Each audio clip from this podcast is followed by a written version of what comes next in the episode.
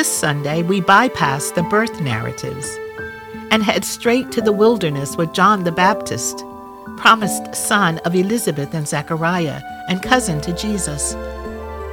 Why begin with John and messages of repentance, change, turning, when such a wonderful hallmark story is waiting for us? Because this story, while fascinating, is not for the faint of heart.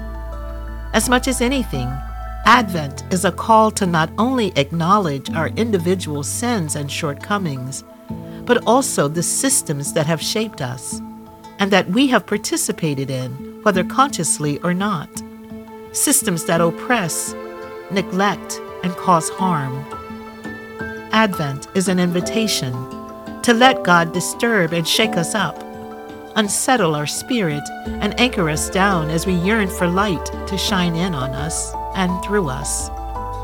We work toward that day when the wolf and the lamb can lie down together, and the nations of the earth will study war no more.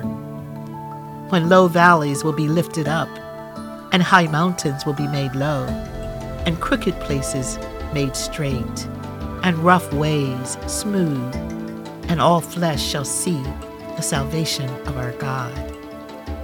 Lord, in your mercy, hear our prayers.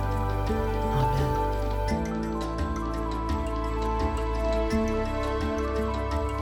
Friends, join us Monday through Friday as we walk together and see where this season takes us.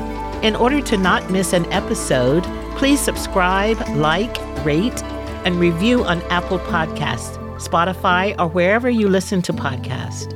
Episodes are also available online at our church website at paumcnyc.org.